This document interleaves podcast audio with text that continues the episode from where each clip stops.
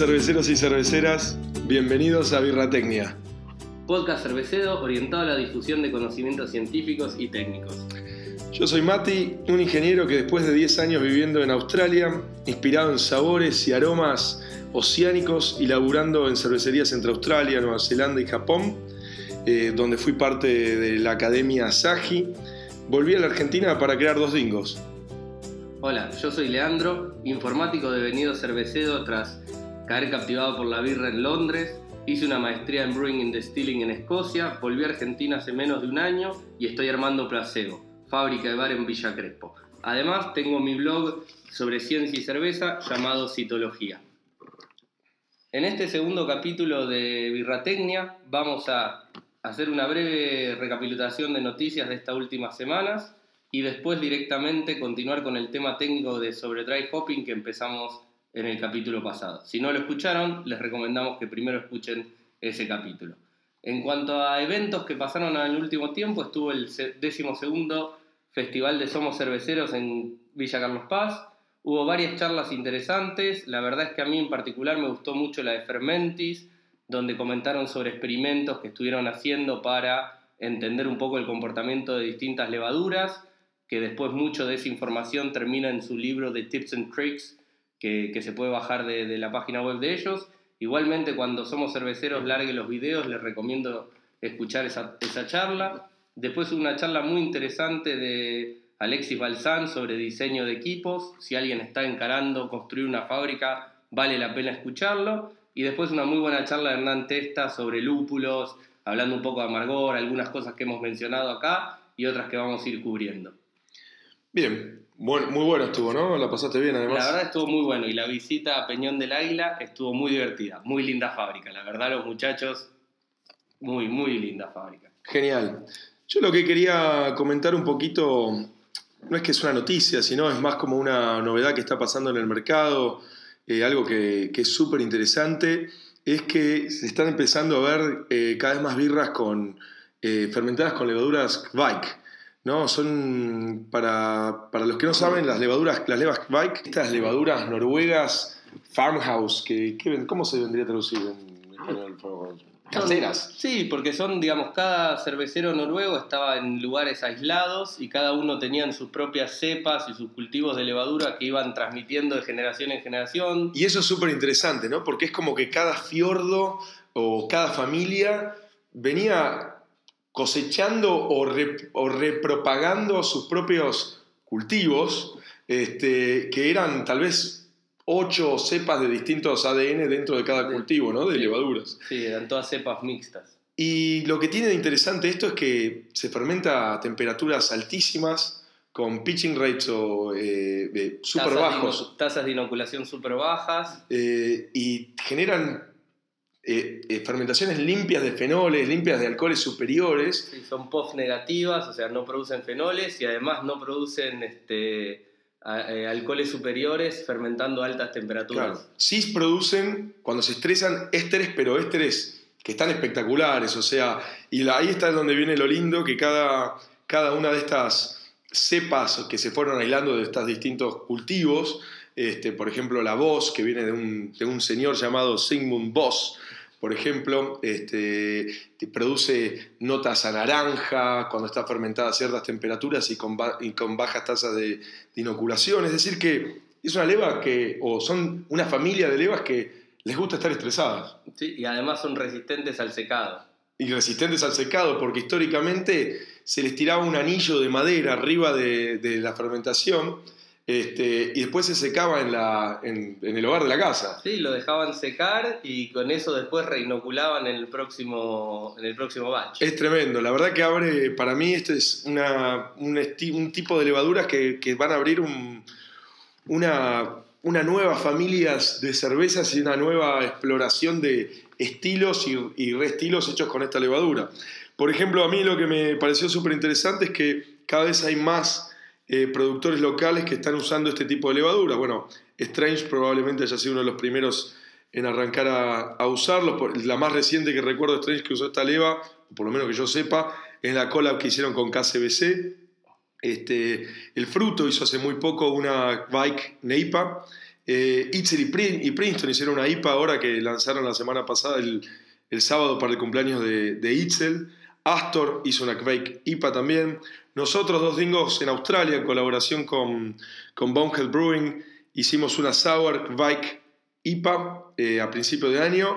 Y ahora, esta semana, estamos haciendo una Citrus Bike IPA en colaboración con Guaracha. Así que, este, nada, la idea es explorar al máximo posible todos estos sabores y aromas distintos. Me, realmente quise traer este tema porque me, me parece fascinante y hay un montón. Probablemente en un futuro hagamos algún que otro capítulo dedicado más a levas y vamos a focalizar un poquito más en, esto. En estas levaduras. Sí, además es algo que claramente se viene. Sí, sí, sí. Una vamos a empezar a ver en las pizarras. Genial. Bueno, ahora nos metemos de, lleno en el tema técnico. Primero un pequeño repaso de lo que vimos en el episodio pasado. El, episodio pasado hablamos de qué es el dry hop, un poco sobre las distintas técnicas, ya sean formas de hacer dry hop estático o dinámico, y cubrimos a grandes rasgos el distinto equipamiento que podemos usar para emplear cada una de esas técnicas. Si no escucharon ese capítulo, recomendamos que lo, lo vean, lo escuchen antes de seguir con este para estar un poco más en tema. Entonces, en este, en este episodio vamos a hablar bien de las variables que afectan al dry hop. Para eso vamos a hablar el momento en que realizamos la adición de dry hop, vamos a hablar de los tiempos de contacto, los tiempos de contacto, cantidades, cantidades y variedades. Y algunos tips y truquitos para poder bajar los riesgos de ciertas cosas en cada, en cada situación. Para sacar el mejor provecho de cada edición. Exacto. Bien. Bueno, arrancando con las... Con el momento de realizar, eh, vamos a arrancar con el primer momento donde podríamos, eh, que sería durante la fermentación activa, en la parte inicial de la fermentación, ¿no? La ventaja más importante de, de realizar el hop en este momento es la no oxidación. O sea, casi que en este, en este, en este momento de adición, casi que sería, no tiene tanto sentido hacerlo con otra cosa que no sea a través del método tradicional, estático por arriba, porque la misma fermentación no solo está generando eh, dióxido de carbono suficiente para empujar a través del, del puerto de dry hop, sino también que el mismo eh, movimiento que hay interno de burbujeo de, dentro del... Sí, la evolución de CO2 va a hacer que se mezcle y que el lúpulo se mantenga en suspensión, logrando una buena extracción. Cualquier adición, incorporación de oxígeno que ocurra a través de la adición del dry hop va a ser consumido por la levadura porque tenemos levadura activa. Así que, Así que no va a realmente impactar en la oxidación de la cerveza. Por más que tengamos el Arturito digamos que igual tiremoslo por arriba porque te va a cerrar sanitizarlo y hacer todo ese tema, ¿no? Tranquilamente. Y lo que sí tiene esto también tiene como una, no sé si es ventaja o, una característica que se, se, produce con ciertas levaduras o, en ciertas situaciones, que es, tiene una posibilidad de biotransformación también, ¿no?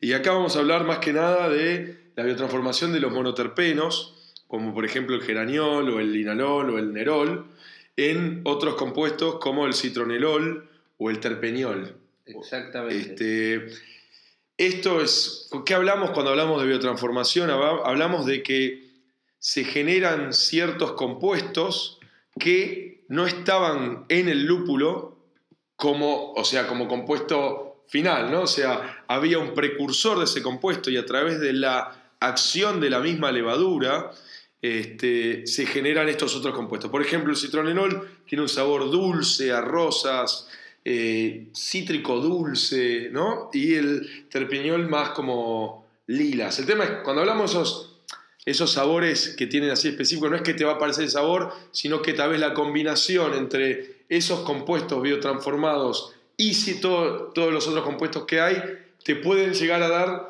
otras cosas, ¿no? Eso ese es el sabor y aroma de esos compuestos independientes. Evaluados por sí mismos. Por sí mismos. No, no digamos en la matriz de la cerveza. Claro, cuando estás, lo metes con todas las otras cosas eh, y tal vez te termina dando, no sé, sabor a mandarina, mango o a lo que sea, ¿no? Este, por más que solo te, tiene sabor a rosas o a lilas o dulce. Eh, esto, para lograr esa biotransformación, Hay un estudio de AJ King este, que hizo en el 2003 que demuestra que es en los primeros dos o tres días donde se da esta biotransformación más fuerte. Lo que medía es que de estos compuestos, o sea, del geraniol o del linarol, bajaba el porcentaje en la cerveza y aumentaba el porcentaje de los compuestos del citronelol o el terpeñol a medida que iban pasando, o sea, especialmente cuando hacía las adiciones al principio de la fermentación. Si hacía las adiciones al final de la fermentación, no bajaba y la cerveza, la cerveza terminaba con mayor compuestos de los compuestos no biotransformados. Claro, lo que estaba originalmente en el lúpulo. Exactamente. Ahora, hay una desventaja de este eh, momento de adicionar durante la fermentación, que es, bueno, la volatilización de aromas, ¿no? O sea, sí, cuando agregamos al principio la misma actividad de la leva, el mismo CO2 generado, va a ventear muchos de estos compuestos. De los aromas, exactamente. De hecho, lo que hace que se mantenga el lúpulo en suspensión es lo mismo efecto que va a hacer que parte del perfil aromático se nos pierda. Claro. Entonces, tiene algo bueno, tiene algo malo. Este, es lo que es. Es lo que es.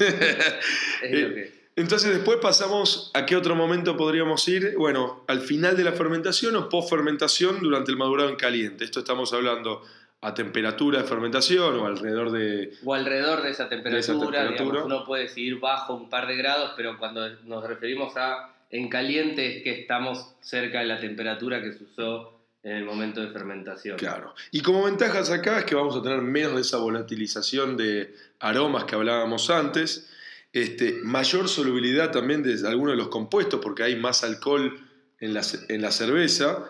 Eh, ah, como ya estamos sobre el final de la fermentación o la fermentación ya terminada, tenemos más alcohol que cuando hacemos una adición al final de la fermentación donde la levadura todavía no ha consumido todos los azúcares y por ende todavía no tenemos el mismo tenor alcohólico. Ahora, las desventajas de este método, ¿no? Es el riesgo de la oxidación siempre va a ser mayor. Porque podemos incorporar oxígeno en el proceso. Claro, pero hay un par de, opciones alrededor de eso. Una es, bueno, hacerla antes que llegar a la, densidad final. Este, cuando todavía quedan 3, 4 puntitos. Este... Cosa que si incorporamos un poco de oxígeno, la levadura esté todavía en capacidad de absorberlo y procesarlo. Claro, o, y otra manera es usando un método que tenga menor incorporación, de... oxígeno, o sea, un slurry eh, donde uno pueda purgar bien, bien, bien, bien todo el, el lúpulo de, oxígeno, hacer la mezcla y volver a meterlo. O con el hop doser haciendo algo lo mismo, también purgando todo el oxígeno que tenemos en el lúpulo que vamos a agregar y después agregarlo sin incorporación de oxígeno o realmente minimizándolo. Totalmente. Ahora, como riesgo, es algo que hoy no vamos a hablar tan fuerte, pero sí el capítulo que viene, eh, el riesgo, uno de los riesgos de este método, de, ya hacer em, adiciones de dry hop al final de, la fermentación o en maduración, o incluso que vamos a hablar después en frío, es el hop creep. El hop creep, le vamos a dar una pequeña introducción hoy y después la semana que viene nos metemos fuerte. Pero el hop creep es la, de cierta manera, la liberación a través de enzimas que están en los lúpulos de dextrinas transformadas en... Em, Azúcares fermentecibles que la levadura puede consumir, porque todavía vamos a tener levadura en suspensión, levadura activa, que puede consumir y nos puede generar diacetilo, y si lo hacemos muy al final de fermentación, cuando ya, em, digamos, en frío, donde ya estamos carbonatando, lo que puede ocurrir es que tengamos un aumento del nivel de carbonatación sobrecarbonatando la, la cerveza con respecto a lo que estábamos buscando. Totalmente. Así que la que viene nos ponemos eso, es algo que nos parece clave más ahora con todo el, auge por la industria, por empezar a explorar otros canales de, venta como, como, botellas o latas o, lo que sea, ¿no? Así que esa para la que viene. Eh, en cuanto a la otra, entonces al, próximo momento posible es en madurado en frío. Eh, ahora, como ventajas, tenemos menor volatilización, porque ahí casi no, no hay, ya no hay movimiento, o sea que todo lo que le metemos de cierta manera queda. Exactamente, la levadura está ya, digamos, si estamos en madurado, la levadura ya está dormida, floculada, no tenemos levadura en suspensión o muy poca, digamos, no vamos a seguir teniendo un proceso fermentativo. También por eso tenemos el riesgo de oxidación, así que los mismos recaudos que hablamos antes, acá no podemos, ya estamos con la levadura que no va a consumir oxígeno, o sea que la técnica de adición es sumamente importante para hacerlo en este momento. Y al haber una, una eh, temperatura más baja, tenemos una distinta solubilidad, o sea, tenemos eh, menor solubilidad ¿no? Eh, este, de compuestos en general, pero de unos más en específicos, que este, especialmente cuando estamos hablando de eh, lo que son humilonas y alfa-ácidos, no alfa-ácidos isomerizados, ¿no? pero alfa-ácidos en sí que también imparten algo de amargor, que es otra cosa que vamos a hablar en el capítulo Exactamente. En el próximo episodio vamos a hablar en detalle sobre el amargor que aporta el dry hop y ahí vamos a hablar de humulinonas y este, alfa-ácidos sin isomerizar. Entonces, al tener un poco esta menor solubilidad, tenemos una mejor, menor eficiencia de extracción en frío. A nivel general. En general. Lo que vamos a tener también es una extracción diferente, como lo que vamos viendo, una cosa que es un hilo conductor a todo esto es que según cuándo hacemos el dry hop, cómo hacemos el dry hop, cuánto tiempo dejamos el lúpulo en contacto y todo eso, vamos a siempre extraer distintos compuestos en distintas proporciones, ergo cambiando el perfil que obtenemos de exactamente el mismo lúpulo. De hecho, hay un trabajo de Hinch y Schomberger de eh, hace dos años, donde básicamente su conclusión a grandes rasgos es que a menor temperatura favorece la extracción de compuestos frutales y florales y a mayor temperatura se extraen compuestos más herbales o verdes. Entonces, ¿cómo hagamos el dry hop? La temperatura al cual hicimos vamos a extraer cosas distintas. En este trabajo habla específicamente entre 13 y 20 grados. Si bien no es el madurado en frío de 2-3 grados, nos empieza a dar una idea de qué podemos obtener. Claro, totalmente. Bueno, y un poco, volviendo a lo mismo, ¿no? Pero para cerrarlo, no usar el método tradicional para hacer un dry hop en frío. No. Es un, acá sí corremos un riesgo de oxidación importante. O sea, cuando ya estamos a fin de la fermentación, hasta se puede, considerando los recuerdos que, los recaudos que ya hablamos la semana pasada, este, se podría hacer porque bueno, todavía tenemos esa posibilidad de que con los últimos puntos, como acá, acá ya no, acá ya sí vamos a introducir una oxidación. Preferible no hacer un dry hop en frío. Si no tenemos un medio para asegurarnos. Lo que vamos a ganar lo vamos a perder en oxidación o podemos perder aún más. Exacto. Bueno, entonces eso creo que ahí tenemos todo, cubrimos los, todos los momentos en los cuales podemos llegar a hacer un dry hop. Podemos pasar entonces a los tiempos de contacto, es decir, cuánto tiempo está el lúpulo en solución en la, o, en suspensión, en contacto con la cerveza, ¿no? ¿Cuánto tiempo antes de purgar el tanque? Em, y acá lo que, lo que vamos a hablar es que el trabajo de Wolf, en la, tesis. de Wolf, este, se habla que, o, Wolf, una de las cosas que, ve Wolf es que la mayor parte de la extracción en el dry hop se hace en las primeras 24 horas. Sí, y de hecho, si estamos hablando de un dry hopping dinámico donde mezclamos el tanque durante el proceso de extracción, la extracción se da entre 6 y 12 horas. Sí. Y si es estático, es decir, simplemente de alguna manera agregamos el lúpulo al fermentador, pero no agitamos su contenido, en, a lo sumo en dos o tres días ya hemos obtenido todo lo que podemos llegar a obtener. Incluso una de las cosas que ve Wolf es que empiezan a decaer algunos de estos compuestos eh, con el tiempo, ¿no? Exactamente. Entonces, importantísimo eh, entender eso, entender esto, que se extraen rápido estos compuestos, no es que, que hay que dejarlos semanas para para que tengan más tiempo de contacto, entonces vamos a extraer mejor. Eh, y, de hecho, igual de lo que veníamos hablando de perfil, distintos tiempos de contacto van a cambiarnos el perfil aromático. Va a haber compuestos que se solubilizan más rápido y que si cortamos al extraer el lúpulo la extracción en ese punto vamos a obtener un perfil y si lo dejamos más tiempo vamos a seguir extrayendo otras cosas. Uno canónico es lo verde. Es muy común en unas en un dry hop prolongado empezar a extraer mirceno y otros compuestos que otorgan un sabor verde a la cerveza. Sí, entonces si no estamos buscando eso que, a ver, uno puede estar buscándolo, pero está todo bien, pero en general no es lo que buscamos, saquémoslo rápido. Dos días afuera. Va, por lo menos es lo que hacemos nosotros en los dingos. A los dos días este, vaciamos, va- le damos por el, el cono, le abrimos el cono, le bajamos el. Todo purgamos lo que, el lúpulo. Lo que pudo haber decantado. Claro, todo lo que vamos pudiendo. Después, a partir que arranca eso, ya entramos nosotros en un régimen de que todos los días vamos haciendo una purga y vamos sacándole todo el verde que queda Sí. abajo. De hecho, en general una buena recomendación es ir probando la cerveza y ir buscando el perfil que vamos queriendo, ir probando, ir catando y en un momento que obtenemos lo que estamos buscando, decir, cortarlo. Sí, ya está. Llegué a donde estoy, donde me gustó, listo. Hacerlo a nivel sensorial, digamos. Exactamente. Sí, perfecto. De acuerdo. Y bueno, eh, de ahí pasamos entonces a cantidades. Cantidades.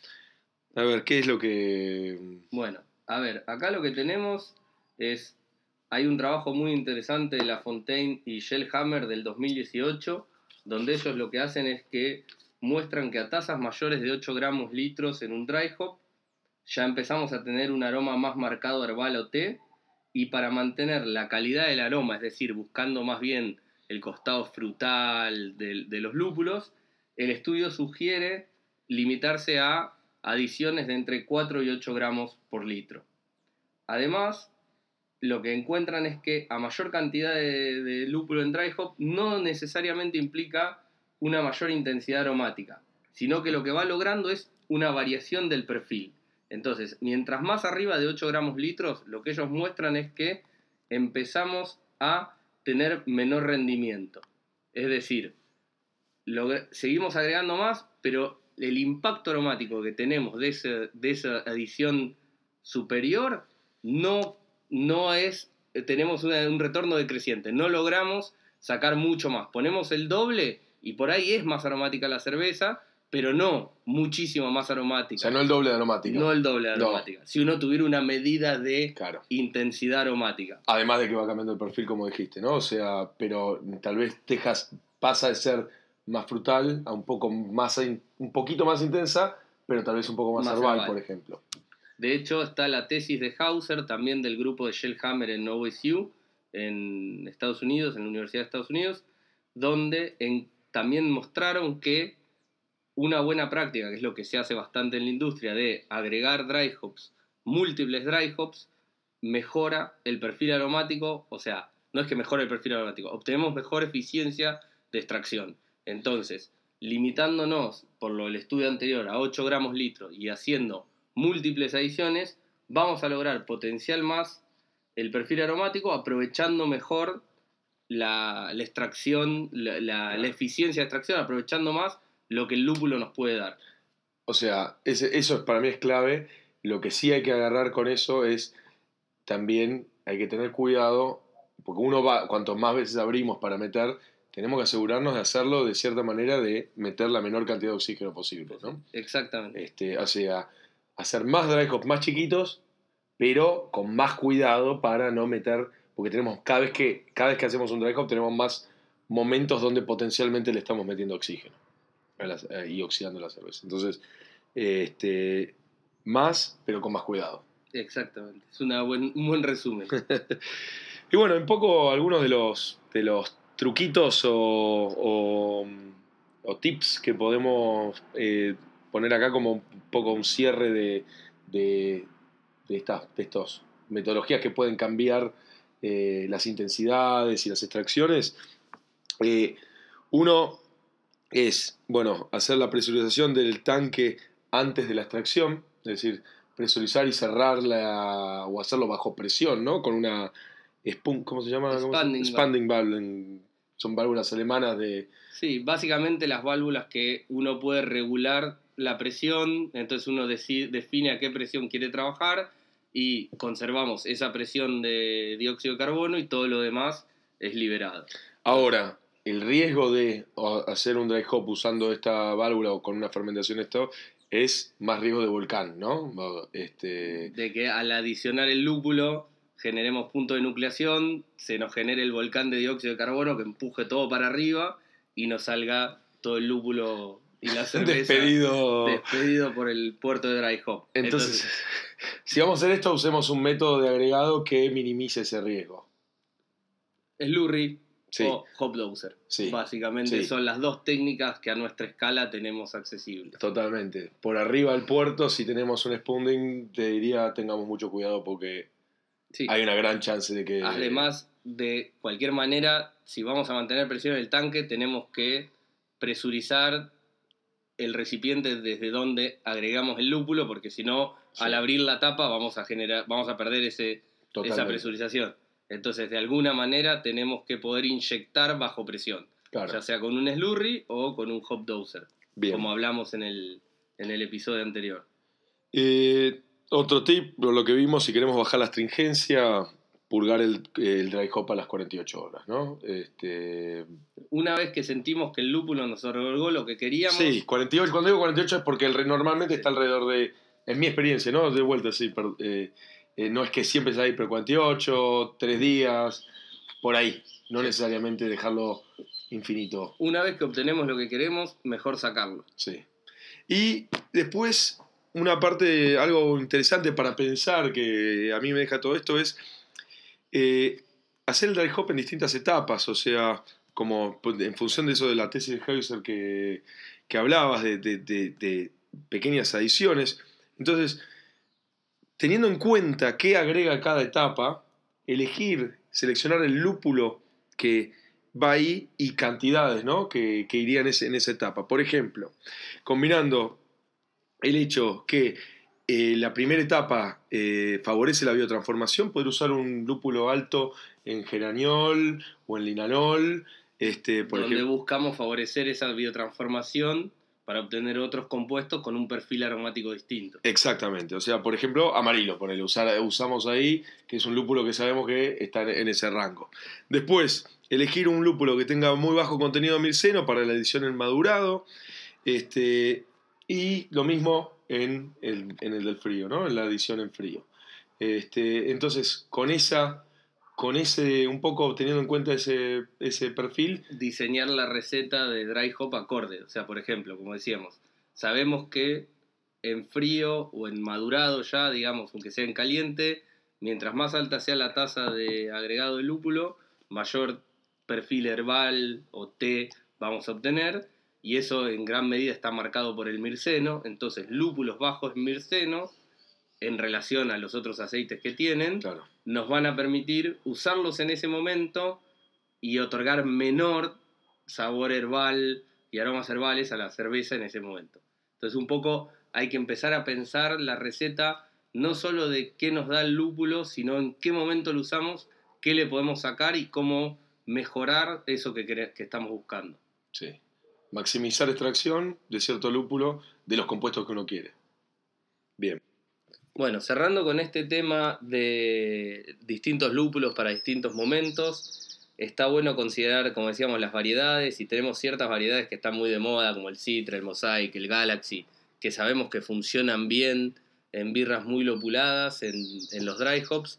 Y una cosa importante a tener en cuenta acá es no solo el porcentaje de, de aceite esencial que tienen, ya que a mayor aceite esencial, mayor extracción, sino que un poco mirar qué aceites qué, a- qué compuestos componen esos aceites esenciales, buscando esto, favorecer la biotransformación o reducción de aromas eh, herbáceos y un poco eso, y está bueno empezar a buscar en los catálogos de lúpulo qué, aceite, qué componen los aceites esenciales y em- para poder empezar a darnos una idea de cuando algo nos gusta, intentar entender por qué y cómo podemos buscar otro lúpulo que reemplace o que cumpla bien ese O papel. que complemente. o que complemente. Sí, sí. O sea, qué porcentaje de geraniol, qué porcentaje de linanol tiene de. Cuando estamos hablando, no sé, si, si hablamos de un lúpulo que, que tiene 3 ppm de aceites esenciales en total, ¿cuánto de eso, qué porcentaje de eso es cada uno de estos componentes y qué porcentaje son humilonas o polifenoles o compuestos que tal vez no son frutales, ¿no? O que, o que van a traer algún, algo en desmedro en el amargor y que no es lo que estamos buscando. Claro, claro. Y bueno, y también, eh, ya que estamos hablando de variedades de lúpulos, eh, podemos hablar de, de toda la familia nueva, o nueva para el mundo cervecero, ¿no? De, de- lúpulos neomexicanos.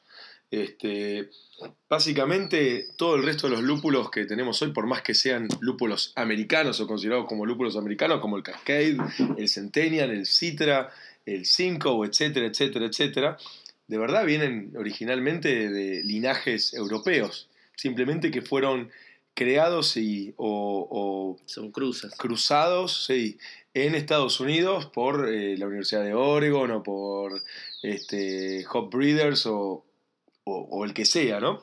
Este, en cambio, los neomexicanos, los lúpulos neomexicanos, son de linaje realmente eh, americano, o sea, de las Américas.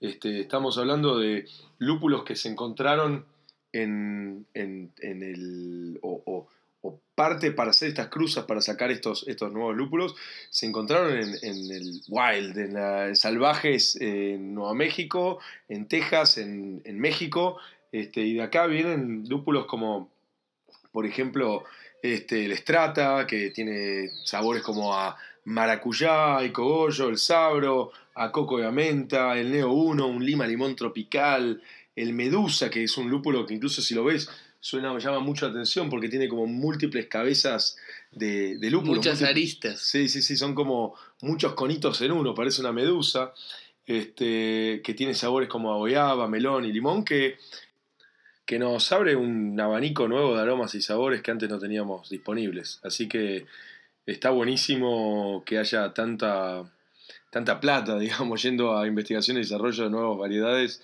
este, porque como cerveceros nos, nos aumenta todas estas posibilidades. Así nunca se termina el auge de las IPAs. Sí, sí, la verdad que sí. De verdad el auge de todo, ¿no? Porque algunos, no- algunos de estos lúpulos no son buenos para IPAs y son buenos para, para alguna lager, algunos lúpulos son sutiles, incluso eh, están saliendo hasta lúpulos nuevos de amargor interesantes. Con, este, pero bueno, nada, a seguir viendo qué, qué- qué sale de los lupulares. Y con esto cerramos el tema técnico de hoy. Eh, nos quedará para el próximo capítulo eh, ponernos, mandarnos bien en profundo todo el tema de Hop Creep, que es clave para, para todo lo que se viene de nuevo, nuevas botellas y, y latas. Este, y amargor en dry hop. Exactamente, intentar entender cómo las distintas técnicas de dry hop y los momentos de hacer las adiciones van a cambiar y las situaciones donde hacemos las adiciones van a cambiar el perfil de amargor que vamos a obtener en la cerveza. Bueno, ahora arrancamos con la sección de preguntas y respuestas. La primera pregunta viene de Ignacio de la Plata. Este, nos escribe en particular preguntando sobre lúpulos australianos. Dice que quiere hacer una OSI IPA y que tiene a su disposición Galaxy, Big Secret y ELA. Y quiere lograr un perfil de frutas tropical. Creo que esta pregunta, Mati, es para vos. Bueno, dale, sí. Este, algo, algo de fruto de frutos de, de em, lúpulos australianos, eh, creo que entiendo después de tanto tiempo de estar allá. Este, mira, Nacho, eh, creo que la clave es que primero pienses un poquito qué perfil este, tiene cada uno de estos lúpulos, ¿no? O sea, del Galaxy, pensá que te va a tener más para el maracuyá, el mango, naranja, durazno, tropical, este, del Big Secret, ananá, pero un ananá medio de invierno, un ananá más, más cítrico, pino y un maracuyá también bastante cítrico, y el ELA son unos cítricos especiados como pomelo con, con anís estresado, rosa mosqueta, goyaba, eh, pero sutil, ¿no? Entonces, pensando en este perfil que está buscando a fruta tropical, imagino se hace la pregunta, estás hablando de una fruta tropical intensa, ensalada de fruta tropical, este, potencialmente el ELA lo sacaría de la ecuación, salvo que lo quieras usar si también le querés dar un poco de amargor, puede ser una buena, una buena opción, que le des un, un amargor o adiciones eh, 20 minutos con ELA, porque el ELA, si no usas en dry hop, los otros dos lúpulos te lo van a pagar bastante fuerte en combinación. Así que el ELA, tal vez por su perfil más sutil y elegante, creo que se va a perder con los otros dos. Y este, lo que te recomiendo es que si estás buscando ese perfil más tropical, de vuelta, el Galaxy tiende un poquito más para allá que el Big Secret. No lo dejaría de lado porque el Big Secret para mí le agrega una dimensión muy interesante al Galaxy. Pero tal vez en vez de hacer 50 y 50, este, busques un poquito más 70 y 30 tirando para, empujando por el lado del Galaxy.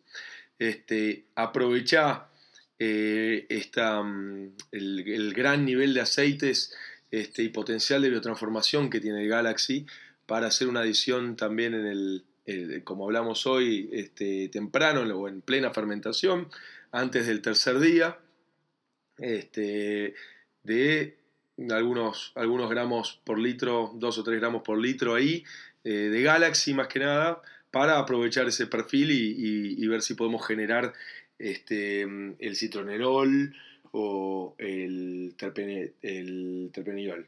Este, y bueno, después usa también en el segundo dry hop, en, madurado, ahí también Galaxy IC Big Secret. Y lo mismo en Whirlpool, ¿por qué no haces eh, adiciones?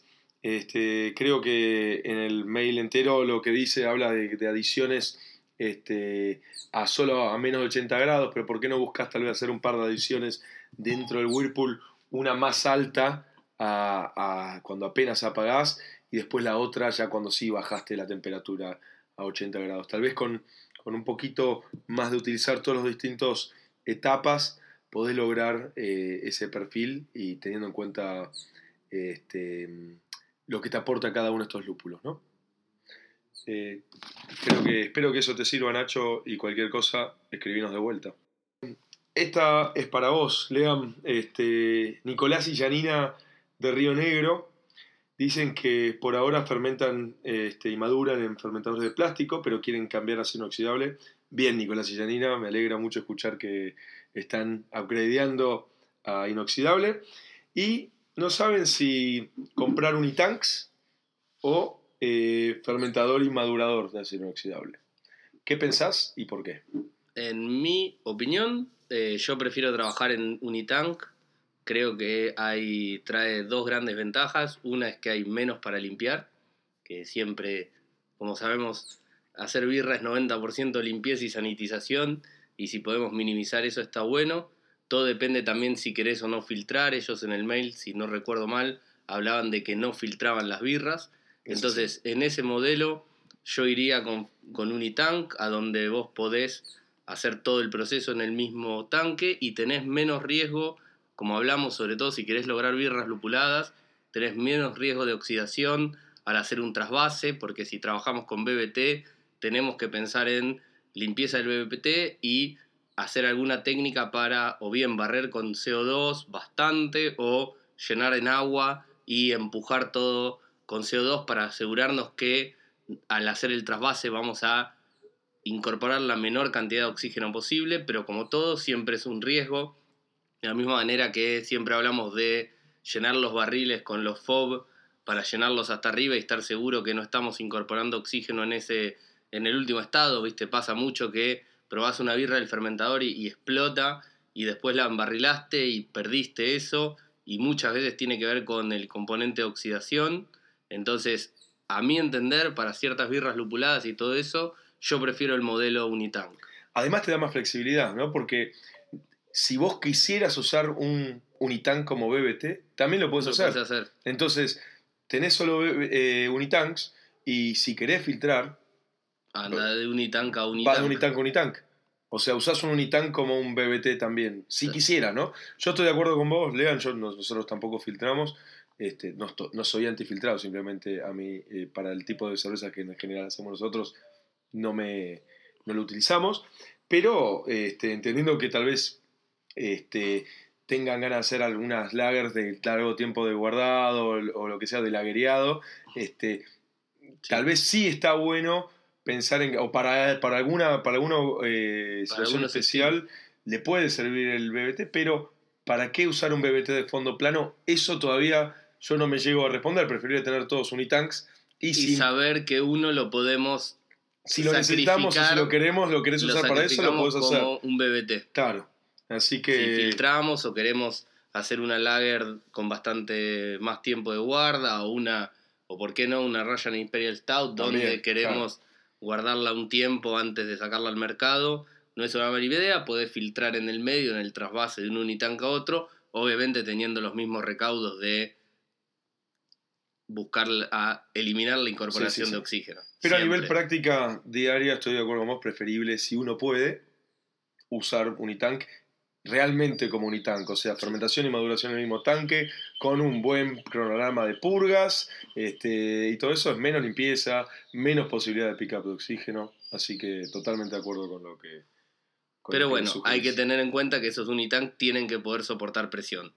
Ah, no, bueno. eh, sí. Exactamente. Después, Eso esa es- es otra pregunta tal vez. Este, No, no, porque digamos, hay, hay, hay unitanks, hay digamos fermentadores cónicos donde el problema que tienen es que no pueden soportar la fermentación de la carbonatación, Es- entonces tenés un único tanque como BBT donde ese soporta Pero entonces no son unitanks. No, Como no que son para ser unitank. unitank tienen que, tienen que ser, tienen que poder soportar, más de 2 kilos Tota- o 2 kilos por lo menos de, de presión, presión. Totalmente para de poder carbonatar en el tanque. Por eso, pero hago este recaudo porque sé que hay fermentadores en el mercado donde de inoxidable que no están preparados De acuerdo. para, para usarlos realmente como unitank.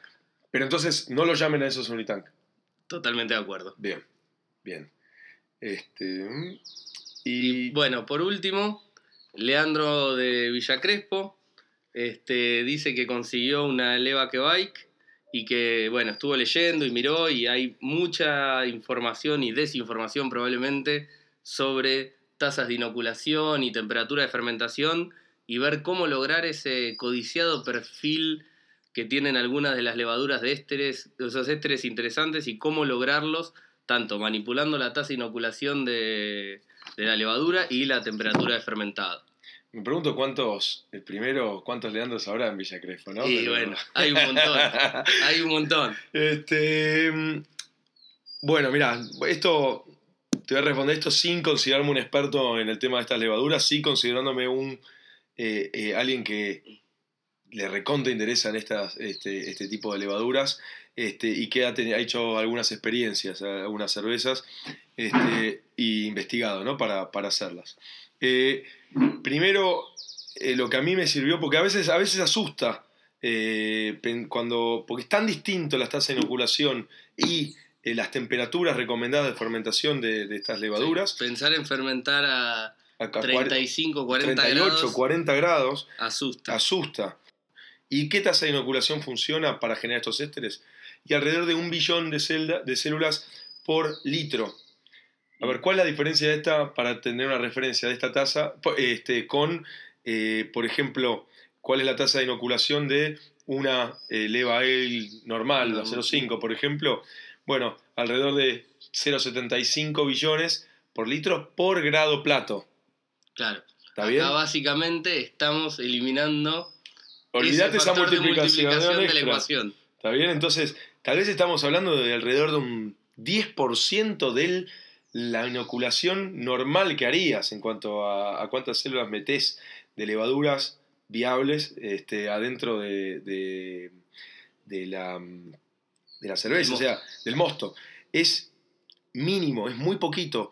Eh, a nivel home, homebrewer, por ejemplo, eh, hablan de una, de una cucharadita de té de, de, de slurry, este, de un sachet de, de slurry, una cucharadita, no entero el sachet. ¿Por qué? Porque si inoculas entero, baja esa producción de estrés. O sea, esta es una leva que para producir ese perfil necesita estar estresada y para estar estresada necesitas tener baja, eh, baja tasa de inoculación.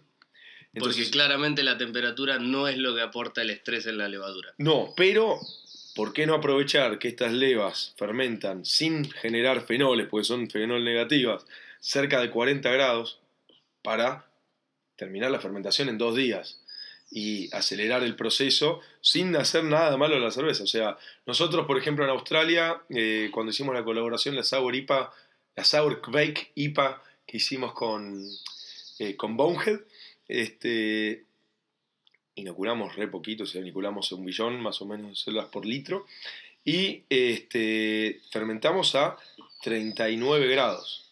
Ah, Y encima si querés hacer una sour, tenés la ventaja de podés hacer las dos cosas al mismo tiempo. Sí, sí, además. Nosotros habíamos hecho kettle saborante, no es que acidificamos y, este, y fermentamos al mismo tiempo, pero sí, también es algo súper interesante. Porque podés hacer una fermentación mixta a temperatura donde las bacterias estén activas Totalmente, totalmente. Lo cual, y la levadura también Sí, sí, sí, sí. sí. sin destruir el perfil que te va a aportar la cerveza, la levadura. Exactamente. Entonces, 39 grados, sí, 39 grados no hay ningún problema para fermentar esta, esta, esta levadura. Este, lo sí que es rarísimo sacar una muestra del fermentador y probar la, leva, eh, la, la, cerveza eh, o el mosto fermentando a 40 grados. Parece que estás tomando un té. O sea, todo, durante esos tres días de fermentación eh, que estuvo la, la levadura, lo, no hubo vez que no saqué una muestra y probé que no me, que, que, no me sorprendió el hecho, el hecho de que esté tan caliente. Y es más, y siempre iba y chequeaba el termómetro, o sea, la, o la, la sonda, para ver si estaba bien, porque decía, pero pará, esto está más caliente que eso. Uno no tiene la referencia claro. de qué temperatura y es. No, normalmente no solemos fermentar no. esa temperatura. Así que tranqui, dale la temperatura fuerte y eh, inocula abajo sin problema que vas a sacar todos esos estrés. Y después sí, cada eh, cepa va a tener un poquito un perfil un poco distinto, ¿no? La voz te va a tirar un poco para esa naranja, esa cáscara naranja. Después este, tenés, bueno, otras, la Hothead, que es la Stranda o la Hornidal. La, la Stranda, por ejemplo, te da un poco más de mango y por ahí. Pero eso ya va a depender de qué de cepa, cada cepa. De cada cepa que elijas. Pero tasa de inoculación baja, temperaturas altas, 40 sin problema. Y ahí cerramos, ¿no? Acá eh, cerramos. Bien, tres preguntas, este tema técnico y listo. Y espero que hayan disfrutado de este capítulo como nosotros disfrutamos de grabarlo. Y nos veremos en un par de semanas. En un par de semanas. Este, que próximo, ah. próximo episodio, Hop Creep y Amargor en Dry Hop. Sí. Bueno, muchas gracias por escucharnos y eh, cualquier pregunta no duden en escribirnos a birratecnia.gmail.com y acá estamos. Hasta luego. Salud.